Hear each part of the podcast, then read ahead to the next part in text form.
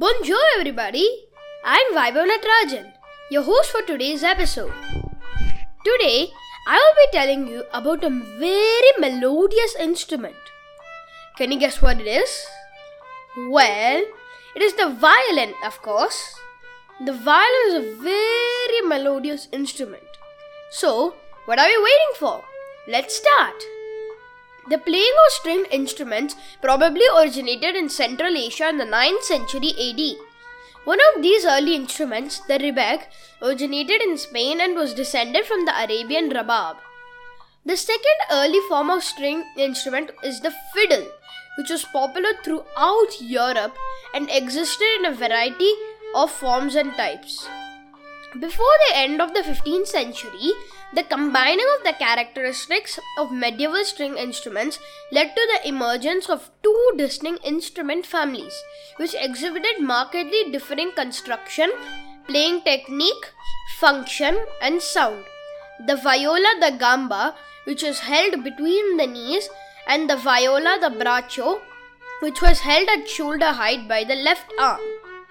The body of the viola da braccio had lower ribs, a rounded back, F holes, a fretless fingerboard, a raised neck from the body with a scroll and four strings across a curved bridge, which meant that they could be bowed individually. A deep indentation in the middle of the body made bowing of the outer strings easier. The timbre of the viola, the braccio instruments, was brighter and more powerful and was especially suited to the carrying of melody lines.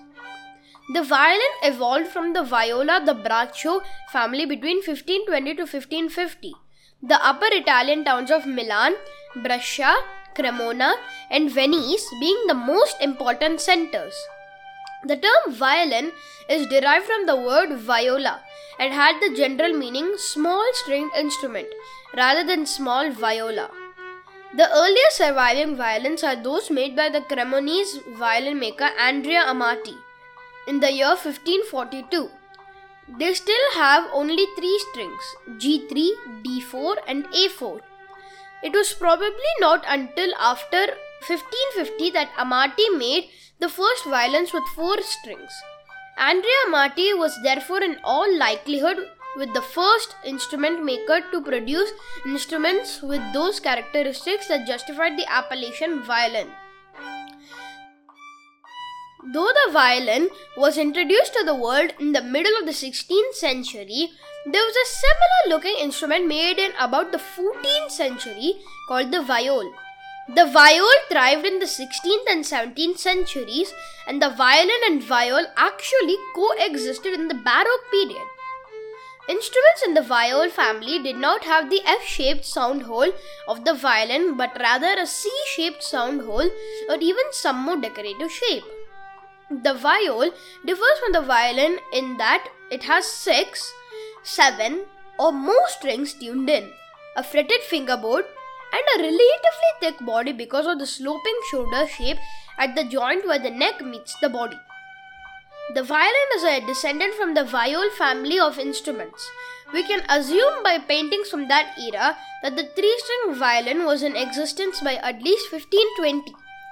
By 1550, the top E string had been added and the viola and cello had emerged as a part of the family of both string instruments still in use today. Famous violin makers such as the Amati family were pivotal in establishing the basic proportions of the violin, viola, and cello. This family's contributions to the art of violin making were evident not only in the improvement of the instrument itself but also from the apprenticeships of subsequent gifted makers including Andrea Guarneri, Francesco Ruggieri, and Antonio Stradivari. Stradivari, recognized as the greatest violin maker in history, went on to finalize and refine the violin's form and symmetry. Makers including Stradivari, however, continued to ex- experiment through the 19th century with archings, overall length, the angle of the neck, and bridge height. As violin repertoire became more demanding, the instrument evolved to meet the requirements of the soloist and larger concert hall. The changing styles in music played off of the advancement of the instrument and vice versa. Antonio Stradivari, who made around 1000 instruments during his career, of which 600 are said to be still in existence, is still regarded as the apogee of the art of violin making. Despite repeated attempts, which continue today and make the use of the most modern technology, it has proved impossible to reproduce the sheer of timbre of a Stradivarius. The dimension of Stradivarius model were accepted as definitive by later generations. France's premier violin maker was Nicolas Médard. In England, it was Barak Norman. In Vienna, Daniel and Joseph Stadelmann were the most important. Toward the end of the 18th century, the art of violin making disappeared in Italy when production was changed to a production line with a more specialized division of labor. New materials such as varnish that dried faster favored the new way of working and violin factories emerged. The leading violin makers of the following era were to be found in France, for example, Nicolas Lupot. The earliest violins were used for popular and dance music.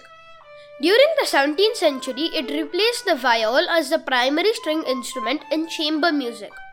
The Italian composer Claudio Monteverdi included violins of the orchestra of his opera Orfeo. In France, the King's Orchestra, Les 24 violins du Roi, was organized in 1626. Arcangelo Corelli, a virtuoso violinist, was among the earliest composers to contribute to the new music for the violin, as did Antonio Vivaldi, J.S. Bach, and the violinist Giuseppe Tartini. In the 19th century, the modern violin became established. The modern bow had been invented by Francois Tourte. Its weight, length, and balance allowed the player to produce power and brilliance in the higher ranges. It was Louis Spohr's invention of the chin rest around 1820 that made it possible for the player to hold the violin comfortably and play in the higher positions. Spohr's chin rest also resulted in the significant advancement of playing technique and allowed the violin repertoire to reach its virtuoso level. Players in Bach's day held the violin by placing a chamois on their shoulder so the violin would not slip but stay in place by gentle pressure from the chin and shoulder. The Bach E major violin concerto was composed at a time when the violin had no chin or shoulder rest, had a shorter fingerboard, and was strung entirely of gut strings. Today's performances sound louder in volume but softer in texture. The sound has a brilliance and clarity to it that would not have been possible in Bach's day. Despite the fact that violins in Bach's time were not modern by today's standards, his solo string instrument compositions are some of the most challenging repertoire for any serious student of the violin, viola, or cello. Most of the influential and sought after violin makers throughout the century were Italian. Italy's historical tapestry is tightly woven with the generations of violin makers that honed the instrument to what it is today. Not only did craftsmen have influence over the violin, composers like Monteverdi, Mozart, and Bach contributed to its performance and development. A staple of any violinist's repertoire are Bach's violin sonatas. These expressive works are full of technical demands that showcase the instrument in all its glory. The violin's ability to evoke a landscape of sounds and emotions has made it rightfully a staple in all great symphonies. Think of that genius string opening of Beethoven's Symphony No. 9 or Mozart's thrilling Jupiter Symphony. The way the violin colors and plays with tones also makes this versatile instrument incredible for soloists. In the 1920s, musicians began experimenting with ways to amplify the violin. Jazz musicians like Stuff Smith modified their violins by adding pickups and amplifiers. The electric violin was invented in 1930 by a company called GE. It was practically unplayable and was a regular violin with a megaphone attached to it. Now, electric violins come in a variety of different styles solid body, skeleton, and silent violins. They can all come with a variety of different strings. This is especially helpful for musicians who play both the violin and viola. The history of the violin is quite extensive, dating back centuries. The musical instrument can trace its lineage through various traditions all over the world, from ancient Ravanahatha, Rebab, Rebec, and Morin Khur via viol, lira, and viola da braccio to a baroque and modern violin with inventions like an electric violin. So, thank you, friends. Just before you leave, I would like you to hear a piece played by the violin.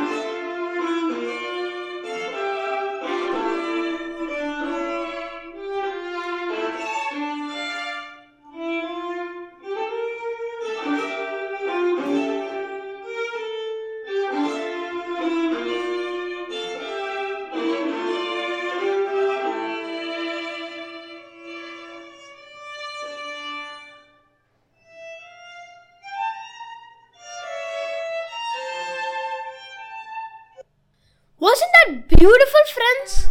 Well, this is the Bach Chaconne from Partita number 2 in D minor. So, that's it for today's episode. Thank you, friends.